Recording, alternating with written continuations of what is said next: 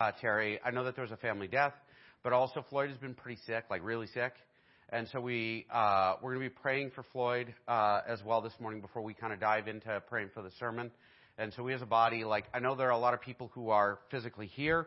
We got a lot of people who are online and live in different parts of the country or can't get out for one reason or another or are farming or whatever it is. Like, and so those people are part of our body, and we're praying for Floyd because he's a part of our body. Um, let's pray. Heavenly Father, I pray that you would uh, be with uh, our brother Floyd and with Marlene as he is uh, sick. I pray that you would bring him healing, um, bring him quickly to uh, recovery in in your mercy with with your Spirit, Lord. I pray that you would make him well.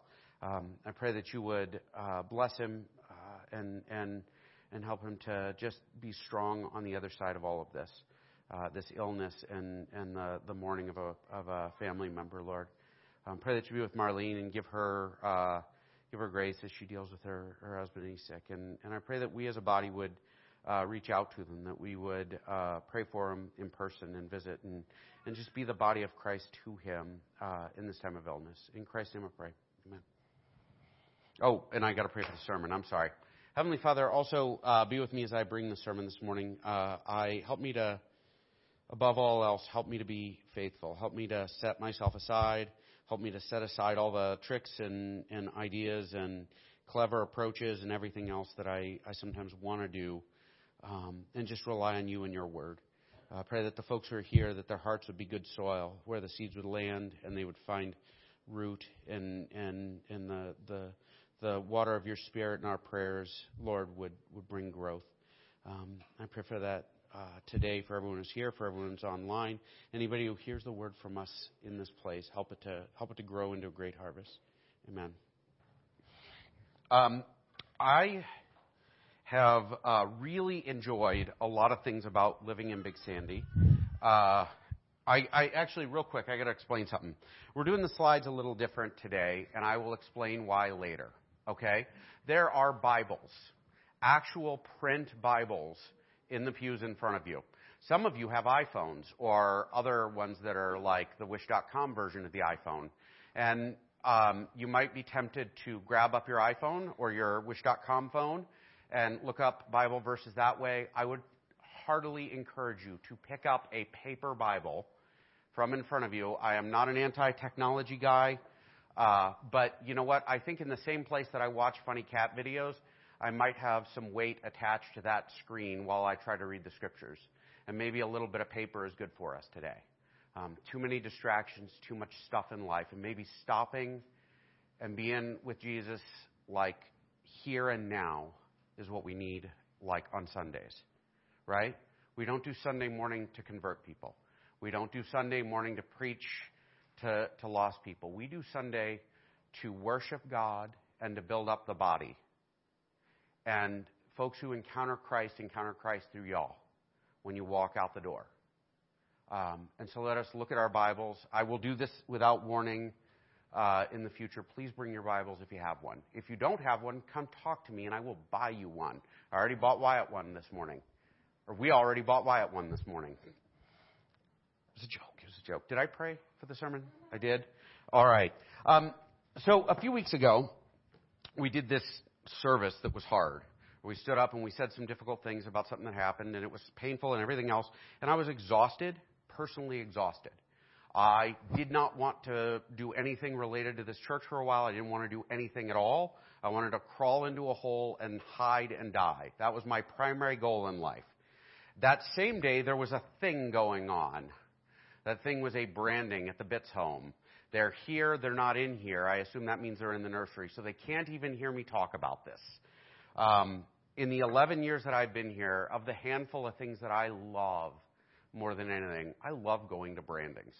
I love getting dirty with like wrestling cows and the smells and the everything else. I love doing that with people who I'm brothers and sisters in Christ with.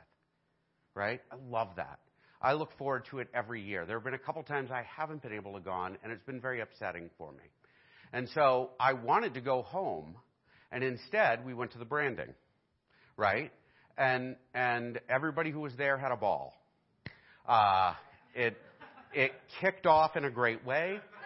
and went well all the way through.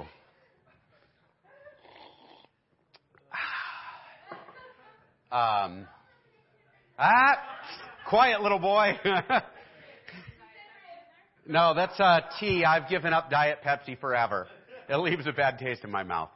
Um, I asked somebody from the Bits clan, and they will tell you that story. Please do not ask me. I've forgotten what happened. I've blocked it out.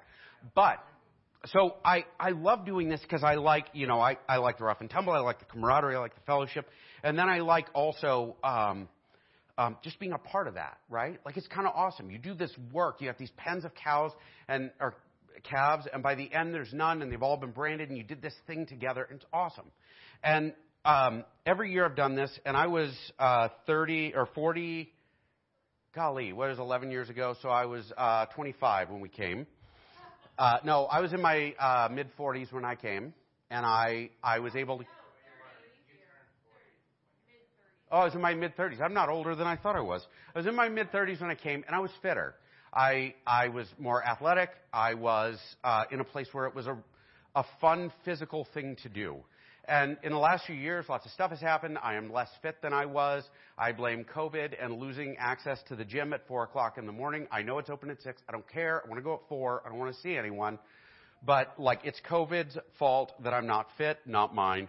Um, but I'm not as fit. And also, like, I'm rounding the corner on 50, right? And I, there was a point in time at this branding where I looked around and I realized of the people who are wrestling with cows, calves, I got 10 years on every one of them.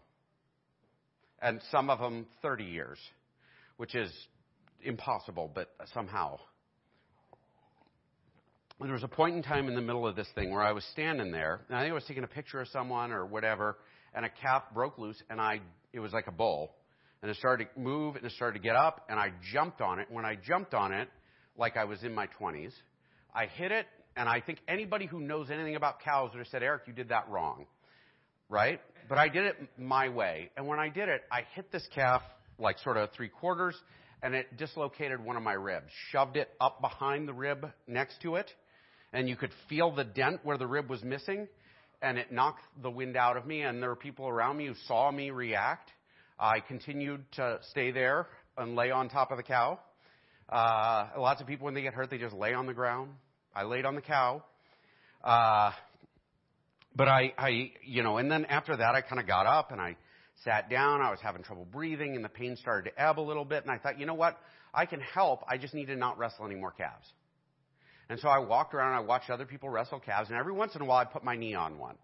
Or I, you know, there were a bunch of youth group kids there, and I helped them a little bit, right?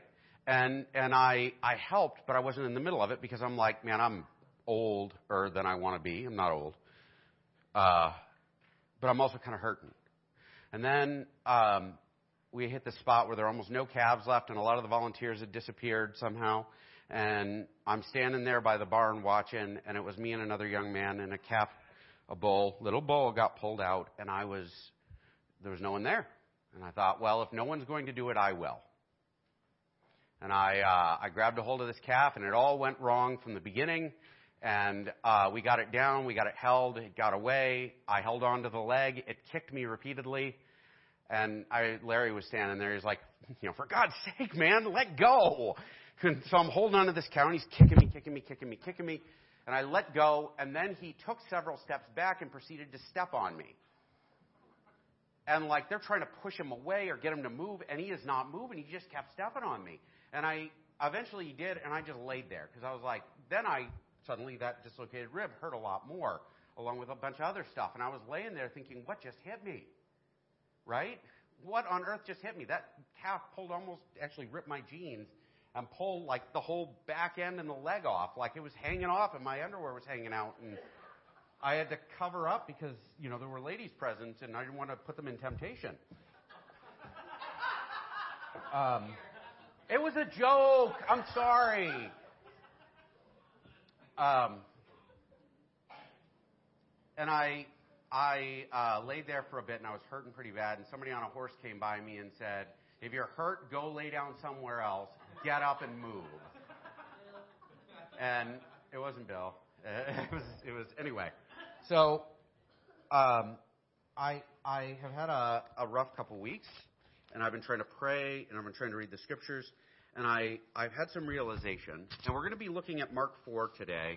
Open in your Bibles. I do not know the page number for you. I know it's Mark four. Uh, and we're actually going to do 30 to 32 after my extraordinarily long and silly introduction. We are going to talk about this text. It's a short text. Hopefully, I don't go too long. I'll do my best. Okay? Um, the reason we're talking about this is uh, there are, and actually, while I was being stomped on by a calf, like this calf is over me and stepping on me repeatedly, someone was standing nearby. I didn't hear this because I was busy. Um, but they turned to the person next to him and they said, Hey, look, it's a reenactment of Eric's week. Uh, uh, and I thought that was funny because I'd had a really rough week. I've had a really rough several weeks. A lot of us have had a really rough several weeks. And there's this thing I do sometimes where I don't think God can do things on my behalf. I don't think God can use other people. I think I am it. And instead of, hey, I hurt my rib, maybe I should go sit down a while, I think, yeah, I'm hurting, but I can keep working. And yeah, I said I was way too hurt to. I actually told myself, no more wrestling calves today, I'll just help. And I did it anyway. And when I did it anyway, I got stomped on. Right? Because at the end of the day, uh, at the end of the day, when it comes to walking with Jesus, it's easy to forget that Jesus does all the heavy lifting for us. It's easy to forget and it's easy to get sidetracked into this idea that we do the work. Um, we're working our way through these Mark parables, and this is the last parable. It's kind of in the anchor spot. And um, we're going to talk for a second about the context, because the context drives a lot home. Um, can you bump my slide for me, please? Um, the context drives a lot home. The meaning of this particular parable, the parable of the mustard seed, is actually shaped by all of the preceding parables and it's in the anchor position. It's the last one because it has special meaning, and we'll get to that in a minute. Um, the first of the parables, again, Jesus is doing parables. He's not teaching and then telling parables. He stopped teaching and he's just doing parables because the whole teaching that they're supposed to be absorbing is Jesus himself. And watching Jesus and interacting with Jesus is supposed to be the teaching. The parable, historically, is when you're told a story and you take that story and you make a decision about what you're going to do with that story. Right? So you have to make this decision when a parable is put to you. That's what they would use it for. And Jesus is like, I'm the, I'm the sermon. I'm the kingdom of God. I'm knocking my microphone off. Uh,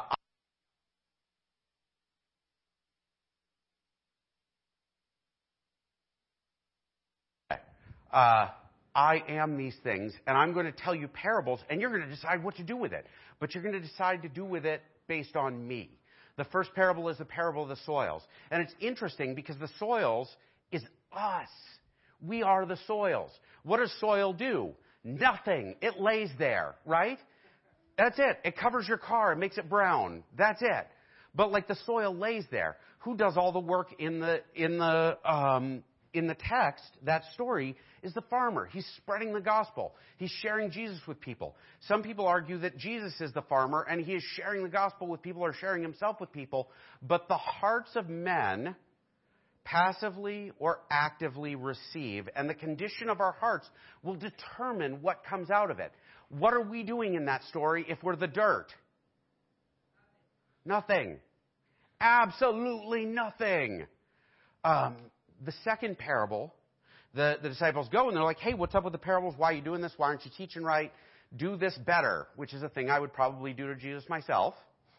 Hey, you're doing this wrong. Follow my plan, right? Anybody? Just me? um, the second parable, like the disciples come, they're like, hey, what's going on? He explains the parable because when they come to him and ask him for an explanation, that's what we're supposed to do. The teaching always comes from Jesus. The meaning, the truth, everything always comes from Jesus. And if we lose that, we get lost. The other thing that we can lose very easily is Jesus is doing all the work. If we do not trust that, if we do not operate in relation to that properly, we'll get stomped on by life, by our own sin, by the world, by our inability to cooperate with God, right? Um, I, I really find trains interesting because uh, the uh, trains, they used to have this cow catcher on the front. And a cow catcher is actually not a cow catcher. It is a cow exploder. Because it doesn't matter what gets in front of that train. Guess what? That is correct, little boy. Stop. Um, you cannot get in front of a freight train and expect to stop it. Right? You can't. You can't do it. Um, and if we get in the way of God's will and try to fight it, He will go through us. And we'll get stomped on by a bull and he'll use it to teach us and create us into something new, and it'll be glorious and wonderful, right? But it's not going to be pleasant at the moment. Um, the next parable he tells is the parable of the lamp. I have these listed up here. The parable of the lamp is basically saying Jesus is the lamp. He is a light that's come into this dark world, and we can only know the truth based on him. Our hearts will decide what we see and what we don't see, but if we don't cooperate with the lamps, our hearts are messed up. We have the stony hearts, right? Jesus is the thing that makes everything work. All of these parables, except for the lamp, are agricultural. That's a recurring theme. And the other theme is we are passive in all of them. We don't do anything. So the next parable is the parable of the seed. The farmer goes out and plants seeds. And then he goes to sleep and he gets up and he goes to sleep and he gets up and the seeds do their own work. You know why? Because they're automatic. You can't make a seed grow. Um, this is where I get in trouble, and this is why we're not doing slides today. I like being smart, right? Unfortunately, I'm not as smart as I like to be. Um, I like to have technique. I like to have technology. I like to have clever stories, right, about bulls and Diet Pepsi. I like those things but I can get in God's way because I can think, I'll do all of this. Guess what? In the parable of the seeds, the farmer, the guy who's planting, he ain't doing nothing. He's sleeping. There are times I need to rest and you need to rest and we all need to rest, and if we do not rest, we mess things up because we try to mess with the seed in the ground. But I'm telling you, you start messing with the seed in the ground, you ain't going to do it any good, right? You can water it, you can pray for it, you can kill the bugs around it, but you can't make a seed grow. That was what I was going to preach last week, but I got, and I pre- read it, and I studied it, and I absorbed it, and I was really moved and emotional about it on like Monday and Tuesday. And then I started reading other people's sermons, and I said, no, maybe I should do all this other stuff. My research is more clever than my heart. And last week's sermon wasn't very good, and it wasn't what I was supposed to preach. And this is my cheating second crack at it. Jesus does the work we can't. That's it. We're arrogant if we think we can. That's it. We will get run over if we get in his way. That is it. Um, finally, we are on the parable of the mustard seed. And so we're in the book of Mark. You should have already opened there. Um, we are not doing sword drills, but we can if I don't see people looking down at their b- Bibles. If it looks like your phone, I'll get, I don't know. Josh, put your phone away.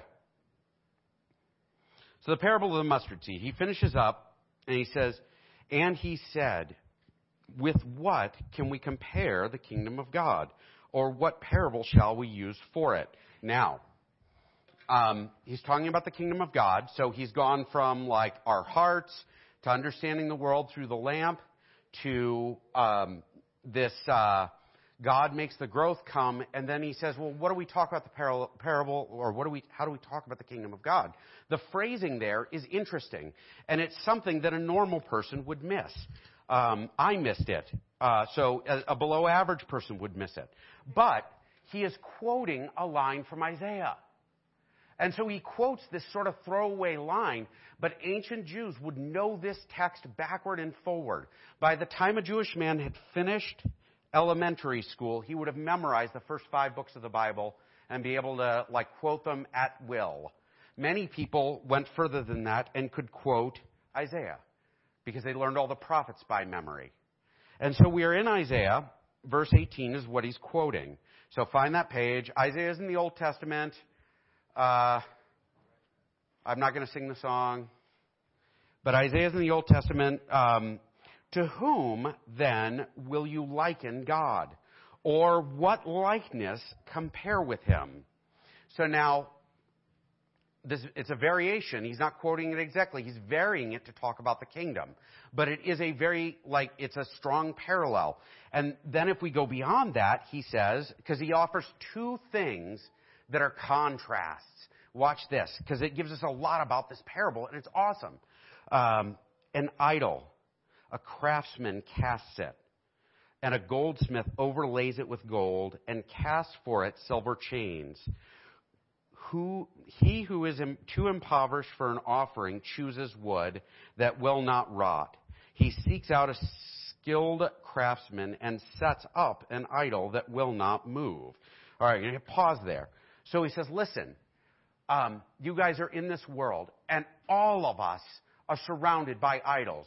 One of the reasons I didn't want you to look at your phone for your scripture verse is um, sometimes our idol was made in China and we stare at it when we get sad, or we get depressed, or we get angry, or we stare at it to burn time. We use it to entertain ourselves. We pick it up, like if you go to the little like screen time thing, you can see how many times you pick up your phone a day, and it's depressing.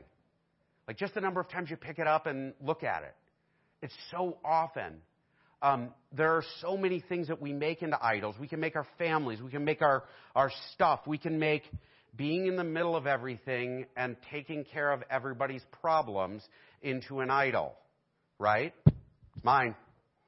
I got plenty. Don't worry. My heart is an idol making factory.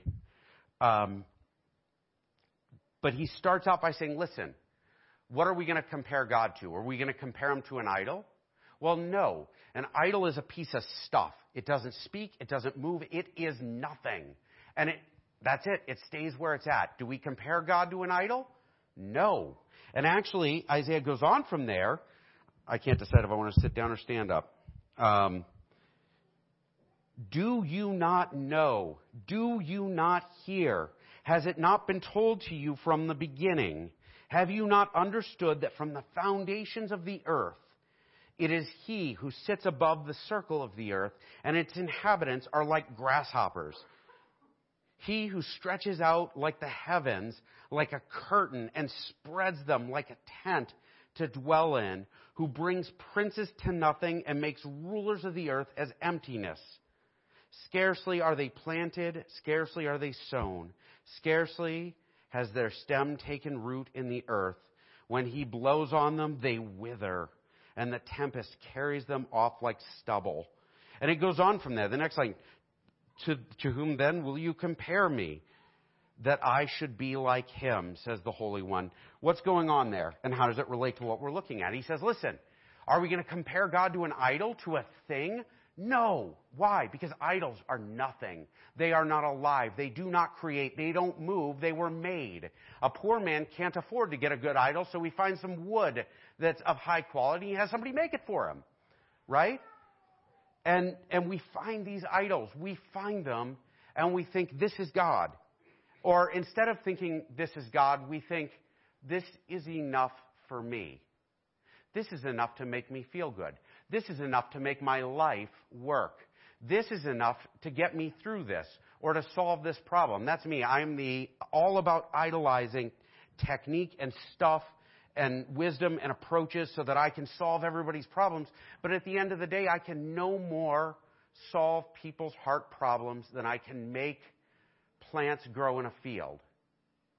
And beyond just a farmer, I can't even make plants grow in my yard apart from dandelions, and I'm allergic to them. It's the one thing I don't want to grow, and I can. And so it is in my heart, and so it is in my efforts. If I do things apart from Christ, only weeds. Not just weeds, the ones I'm most allergic to are going to be the ones that grow. That is it. Everybody with me? And so we open up this text, this, this, why did Jesus quote this? Well, because it's a parable of the mustard seed. Every, everything up until this point, everything up until this place has been God does the work, we don't. God does the work, we don't. When we look at the world around us, it's hard to trust God because God doesn't show up and pick up things for me. He doesn't do the work in a way that's obvious to me. I have to trust the invisible God. I have to trust the God who is holy, who I cannot see, who lives inside me, but I have to have faith, and that's hard. What I can see is my idol. What I can see is my technique, my approach, my cleverness, my degrees, my education. I can see that stuff. It's easy. Trusting God is hard. This is what we're stuck with. But not stuck with, this is what we're gifted with. Because it is a gift to trust God. Once we reach a point where we trust God, we know Him more intimately. And we are filled with Him more richly. And it changes us. And it is a gift. But it's a hard gift. And so Jesus starts with that line because He wants these people to remember, like, hey, what do we compare God to? Do we compare Him to something in this world that's obvious? Something in this world that's easy? something in this world that like is super visible and strong and muscular and powerful? No. We compare God to God. Because God is unlike anything in our world. And so we start out there where Jesus' parable is telling us, guys, trust God. Know that He is not like us. Know that He is going to do the work. I know it's warm in here. I have been thinking about it all night, the fact that the air conditioner is broken. Did you guys know that? the air conditioner doesn't work. And we have to have new air conditioner installed this summer. And part of me is like, the sermon will be awful if the air conditioner doesn't work because when it's warm, people fall asleep. That's why I want the sanctuary to be cold enough to hang meat. And so that, like, some people have to wear blankets, and I'm so sorry about that. But people stay awake when the air conditioner is on. And part of me is looking and saying, there is no air conditioner. I can feel the heat on me, and it's going to screw up the message. What a small God I think I have if I think the air conditioner or lack thereof is going to stop the gospel. Isn't that crazy? What a small God I have if I think I didn't put up every scripture verse and no one will read the scriptures and know the Word of God. And what Jesus is telling us is hey, trust, trust God in this. He's going to do the work. So from there, Mark 4 again. Sorry, we got to go back. We're going to do one more verse after Mark 4, which will be in the book of Psalms, and we'll get to that in a minute. It is like a grain of mustard seed, which is sown in the ground, which when sown in the ground is the smallest of all the seeds on earth. All right, and then pause. That's verse 31. We're going to hit pause. We're going to read 32 in a second, but I want to make some points about this. So, what is the kingdom of God like? It's like a mustard seed. Number one, mustard seeds are not actually the smallest seeds in the world. Um, this is hyperbole. This is storytelling. This is something people can visibly see. They knew about mustard seeds, right? And they could hold a mustard seed in their hand, and it is really small. I brought one, and I was going to show it to you, but I lost it because it's so small. I'm kidding. Um, they are super, super little, very little, very, very little, right? And so he says, listen, the kingdom of God is like this tiny, invisible thing that looks like nothing. It looks like non existent. And that tiny, non existent thing is where we're going to start. Why does God pick tiny, insignificant things? Well, He does it on purpose. And Jesus picked the mustard seed on purpose because um, that tiny, invisible, insignificant thing is a thing that forces us to rely on God. Right? Um, when Gideon goes out to fight a battle one day, he has a pretty sizable army, and God's like, Yeah, there's too many of them. Let everybody who's afraid go home. Well, any general worth his salt isn't going to say that. But he says, All right, everybody who's scared, go home. And a bunch of them went home. And then God's like, Yeah, you still got too many soldiers. And you got to think Gideon's there, like, What now? You want me to what now? You want me to send more of my soldiers home? You win battles with lots of people. And God says, Go drink out of the river. And everybody who laps the water up like a dog instead of bringing it up to his mouth with his hands, send those guys home. And Gideon ends up with an army that's literally a fraction the size of the enemy. And you got to think he's scary. But what does God say?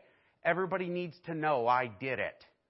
And if it's a huge army, I don't get the glory. So you're going to have to trust me with your 300 guys against their 10,000 or whatever it is, because I am going to fight on your behalf. I'm going to tell you, I would rather stand alone with God than in masses and in millions and in the mightiest armies of the world without Him. And so, God says, or Jesus says, listen, the kingdom of God is like this tiny, insignificant thing. It shouldn't be missed that in context, he's standing. He was standing with a crowd so big that he couldn't talk to him, so he got in a boat and paddled out onto the water and talked. There are just, you know, there are t- so many people here. And the disciples are probably like, this is awesome. And then he starts not preaching his regular message. He tells them stories. And they're like, well, what's going on? I don't understand. Why is he doing this? Doesn't he know this is the time to bring out the good stuff? Don't tell stories, bring out the perfect sermon. Instead, he tells the truth and he reveals himself, Jesus, God, to like probably 20 guys, maybe a little more. Not many. Why? Because had you tried to start a church out of, you know, 10,000 standing on the shore, that would be one thing. But let's send those guys home because their hearts aren't right. The ones who seek out Jesus and ask Him for the truth. The ones that go to the lamp, flip it on, and say, Help me understand what's going on in this dark place. Those are the ones. But it went from masses to dozens. It's scary. But it's the mustard seed because God would change the world from nothing, from a baby born in a stable witnessed not by royalty, but by pagans and shepherds. Like, this is God's way. He says that in Paul, where he says, you know, many of, Paul's writing to the, this church, he says, many of you guys weren't that smart to begin with, weren't that wise by worldly standards. God picks foolish people to shame wise people. You should not be in a place where you are relying on your wisdom and your smartness and your techniques and your slides and your counseling degree and everything else to do my work. Rely on me and the work will get done. And it'll get done right. And so God is going to create big things out of nothing. And there's a cool contrast here. If you jump to Psalm 80, Psalms, if you don't know how to find it, if you take your Bible and open it right to the middle, it's almost always Psalms, right? Uh, Psalm 80 is where we're at. We're going to look at verses 8 through 10. This is in reference to the nation of Israel, right? And the nation of Israel, in their history, they were slaves in Egypt. He brought them out of Egypt and established them in the land he promised to Abraham like, like a millennia ago or whatever. And so he brings them to the promised land like, like, and that's what this is talking about. And so they're brought out of slavery. You brought a vine out of Egypt. You drove out the nations and planted it. You cleared the ground for it.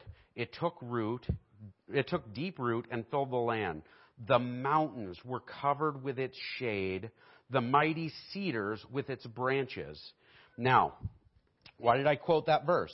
Because historically, if you were going to talk about might and grandeur and power, the go to thing was cedars. Cedars were huge and they were strong and they were powerful and they were majestic. Read Song of Solomon, and every time it references beams of cedar in your house. It refers to like the man's character and how strong and majestic his character is. Whenever we see cedars referenced in the prophets or other spots, it's almost always referencing like God's great nations or how God himself is great. And so instead of doing this though, Jesus, who like everybody knows what cedars are, everybody knows this story, instead he picks a mustard plant in the same way that Psalms starts with a vine, probably a grapevine, right? Um, because you heard it, that that grapevine, sorry, um, just seeing who's still awake, man, I'm kill, dying here. You guys are falling asleep, and um, grapevines don't get that big. Compared to a cedar tree, they just do not. They don't. But when God plants the this grapevine, plants this vine, transplants it to the promised land and becomes their, their God and they're his people, they grow and cover the world. This grapevine grows so big that its leaves throw shade on the mountains and the cedars. Um, the mountains and the cedars in this are probably references to the great things in the world around them, the great nations right? The great nations are humbled by Israel. And there was a time during Israel's monarchy where they were one of the most powerful nations in that part of the world. They were amazing when they walked with God. It was amazing though. The problem with like things going well is we tend to forget that God is doing it. We forget that it's not my technique and my counseling and my degree and my cleverness and my speaking skill and my this and my that and my air conditioning. It's God. Right? I keep talking about my stuff. I would bet a dozen donuts to anyone in this room that you got your share of this, and there's a part of you looking and saying, Yeah, but I want to do this. Yeah, I know God is in the process, but this is what I think should happen, or this is what I want to do, or this is what I want to try. In reality, God is doing the work, and we have to trust Him. We have to trust the body of Christ that is the church, our brothers and sisters. Why? Because these are the people God put here to do this stuff. He's doing the work, He's doing it through us, and our job is to get out of the way or get stomped on and learn from the process. You know, we learn to let go and get out of the way, or we learn not to hit the calf on the backside as it goes by, or we learn whatever it is that we learn, but we learn it, and it's painful. So he, Jesus doesn't use cedars. He uses mustard. Why mustard? Because mustard starts tiny. And nobody, I mean, like, I love the mustard fields here. Do you guys ever notice them? When you're out driving, you see the yellow fields. Like when the, like toward the end of summer, the yellow fields come up and they're beautiful. I love that. But like the mustard bush, yeah, it gets big. It ain't no cedar, right? It ain't no tree. They do get big, but it's still like a really big bush because it's just a bush. Um, and so why does he say a mustard seed? Because if God's kingdom is great, it came from God. That's it. If God's work is great, it came from God. If God's hand on our lives, if our salvation through the blood of Christ, like which the only thing we bring to it is the need to be saved in the first place, not our works, not our good decisions, not our smartness, not how awesome I am, and Jesus saved me because I'm so wonderful. Nothing. Jesus saves us because he loves us that much, because he is awesome. He takes nothing and makes amazing things out of it. And so, the mustard seed. So, like, to kind of review my points, I actually have a structure. I didn't just make this up. We started out talking about the context.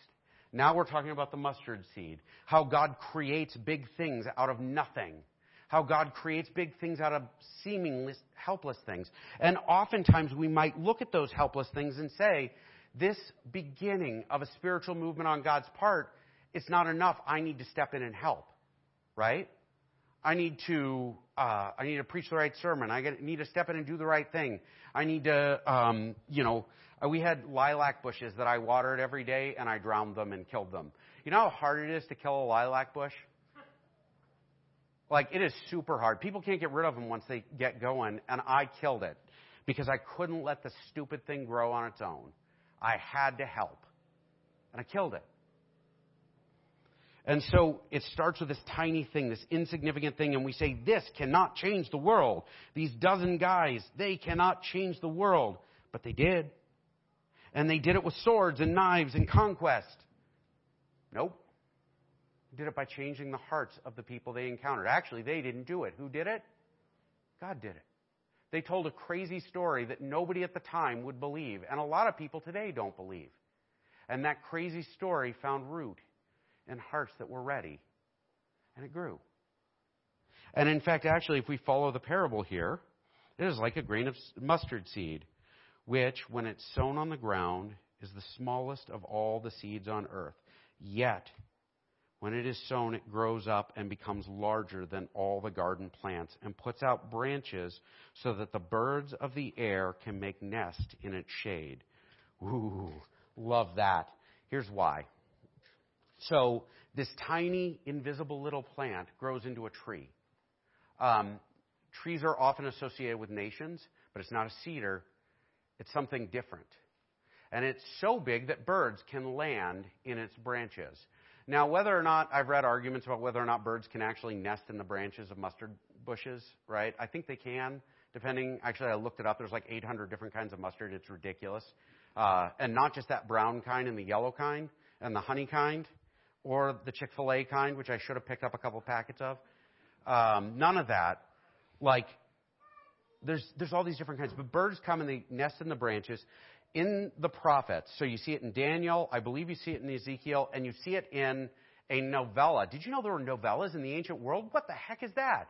But there's a novella that was written at the time of Christ's life that uses birds, the same way that Daniel and Ezekiel use it, as a symbol of Gentiles, the non chosen people being brought in and associated with God's chosen. And the way that that symbol works is the birds land in the branches of the tree and make nests there because they're brought into the, the, the nation, the chosen ones, to the promise to Abraham, to all of this. They're brought in and they're made part of the family. And it's amazing.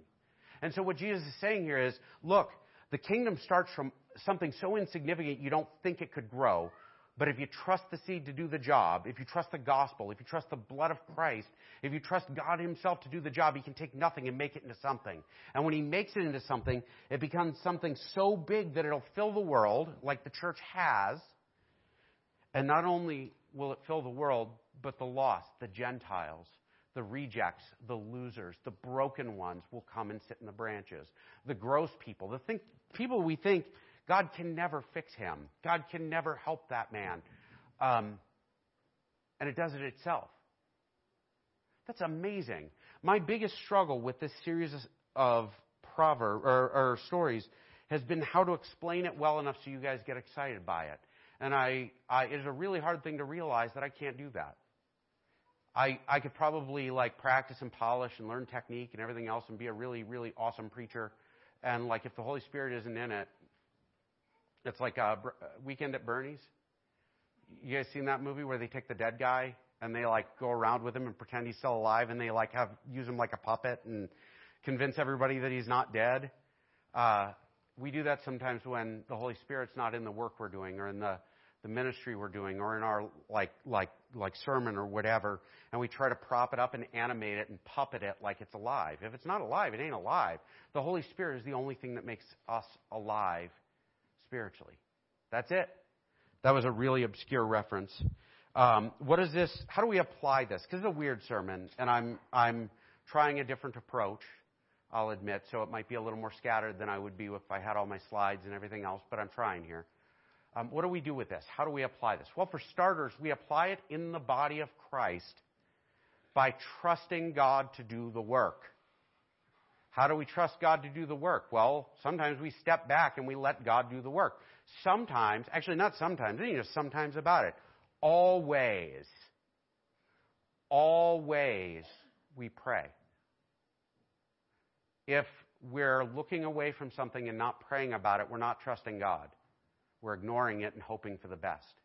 If we are bringing things to God and laying them down before His throne, actually, Paul says in Hebrews, maybe Paul, who knows, um, probably Paul. Paul says in Hebrews that um, when we pray, because we are adopted in Christ, that we literally are coming before God's throne, and we are there with angels around us and God on His throne, and we're talking to Him directly. That's amazing. And so bringing things to God daily is a part of it. And I'm going to tell you guys, there are ways we need to do this. This church needs that right now. Right? We do. There are more than a few people here with dislocated ribs and footprints from a bull on their chest right now. Right? If you're not praying for those people, you're hoping for the best. That's it. We need to pray. Can God take broken things in our lives, hurt things, and turn them into miracles? Yes. Any day, twice on Sunday, through Christ. Right? Through Christ. And that means we have to rely on Christ. We do that by praying, and we do it by imitating Christ in all our circumstances. Well, how do we imitate Christ in all our circumstances? We pray, we love one another, and we serve holy mess, that's hard. Isn't it? It's hard because I'm busy. Every farmer in this room is busier than I am by a hundred, right? We're busy. And also, I don't want to, right? I, I picked on Mark this morning. Several of us picked on Mark because he got up and prayed. Um, sometimes we just are uncomfortable, and the things that we're asked to do are hard and uncomfortable. But like the only reason I wrestled that bull at the end of that branding and I got stomped on was because I looked around and I said, There's no one else to do it. I have to. There are days that those of us who have broken ribs and, and bruises are looking around and saying, Well, I guess there's no one to do it, so I have to. I, I will tell you, there are jobs in this church that people are hurt and can't do right now, and we need people to step up. Faith without works is not living. God does the work, but He puts us in the place sometimes to do the work. And we need people to sit in nursery. We do. We need people to do children's church. We need people to get up on Sunday mornings and pray. We need people to organize who passes the plates around so that it's being done right and I don't find out in the middle of service that we don't have anyone to hand around plates. There's so much work to be done, and the people who do it, a lot of us are hurt. I'm hurt. I didn't realize how hurt until recently. It's hard. This is a hard place to work, but it is the most blessing I've ever received to be in community with you people. Like, I've met Jesus here in so many things. But we have to trust him. And I have to trust you. We all have to trust each other. And so we either get up together and we do the work. Those of us who are hurt and pretending not to be, those of us who've got sin in our lives, right? I, I steal sometimes. I don't steal sometimes. This is an example. You know, I, you know, those of us who look at pornography and are afraid anybody will find out. Those of us who are depressed all the time. Those of us who, uh, you know, who, who are broken in one way or another or filled with doubt or are scared or lost or whatever. Like, come and talk to us. Trust us enough to carry you. Right? The mustard seed will grow with or without you. It's going to happen. You can be a part of that or you could choose not to. But I'm telling you, like, God has put you here to do work, to serve, to love, to pray. Pray, serve, love. On Mondays, we pray. Is that right? Is it Mondays or Tuesdays? Monday night at 6 o'clock, we pray. Here. Some of us forget.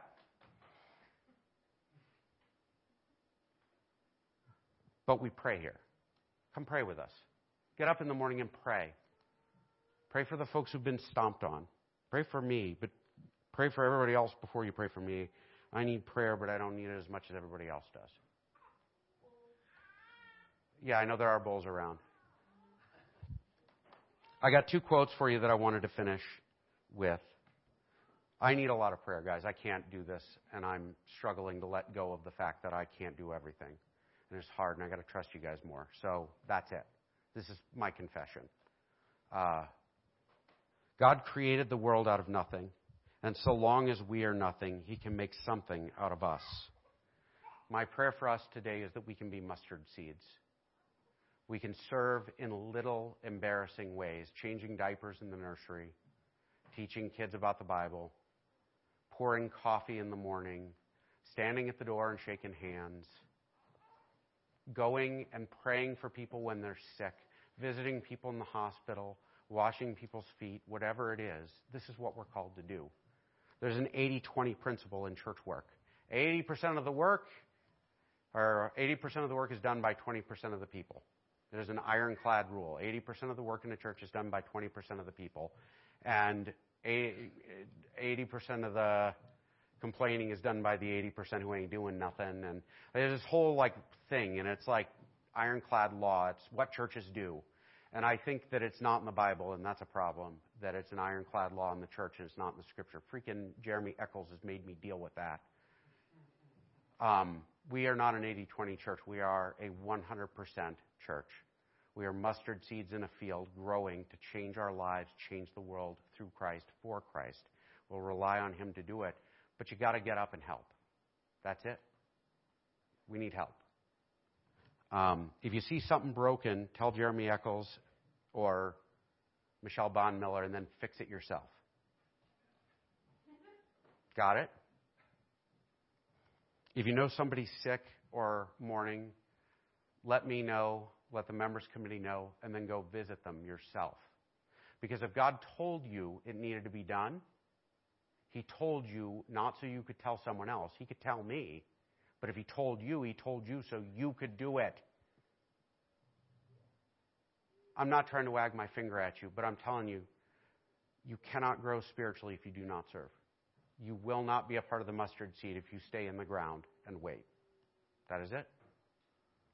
My last line is actually from uh, another great philosopher, a teacher who has influenced me greatly recently. There's no greater gift that we could hope to receive than to be set free from the lies that bind us in human self reliance. If we rely on our own efforts, if we are not praying, if we are not serving, if we are not listening to God when He tells us, go do that, and we're relying on somebody else to do it, we're bound up. Guys, love each other, serve each other, and then love each other some more. And then you should have been praying the whole time and keep praying. Um, if you need help in this, if you want to help with your sin, if you want to help with your depression, help with whatever, come talk to me. Talk to Jeremy Eccles. Talk to Callan. Talk to Adam, who is a hero. And that quote was from him because he's brilliant. Um, come talk to us and we'll help you. But join us in the growth. I know I went way long. I don't care. Let's pray. Um, I guess our luncheon was uh, living, or was the scriptures, right? Like we're going to feast on anything, we'll feast on the scriptures. Uh, Heavenly Father, I pray that you would be with us. Uh, I pray that we would get away from relying on ourselves and our techniques and our tricks and our air conditioning and everything else and learn to rely wholeheartedly in body, soul, everything on you. Help us to pour our lives and our hearts before you, before your throne. Um, I pray, Lord God, that those who those who heard the gospel today, heard that your son died for them, that he does all the work for our salvation, would come to know him more. I felt those, I pray that those who were convicted, that, that they need to stand up and work. They need to serve. They need to love. They need to be a part of the growth that's taking place. Or they need to let go and let other people carry it. Um, or let you carry it. I pray that you would touch their hearts and prompt them. Those who've been stepped on or kicked and are laying on the ground hurting. Pray that we wouldn't try to ice them up, that we would instead back up and pray for them and then figure out how to serve them best. In Christ's name, amen.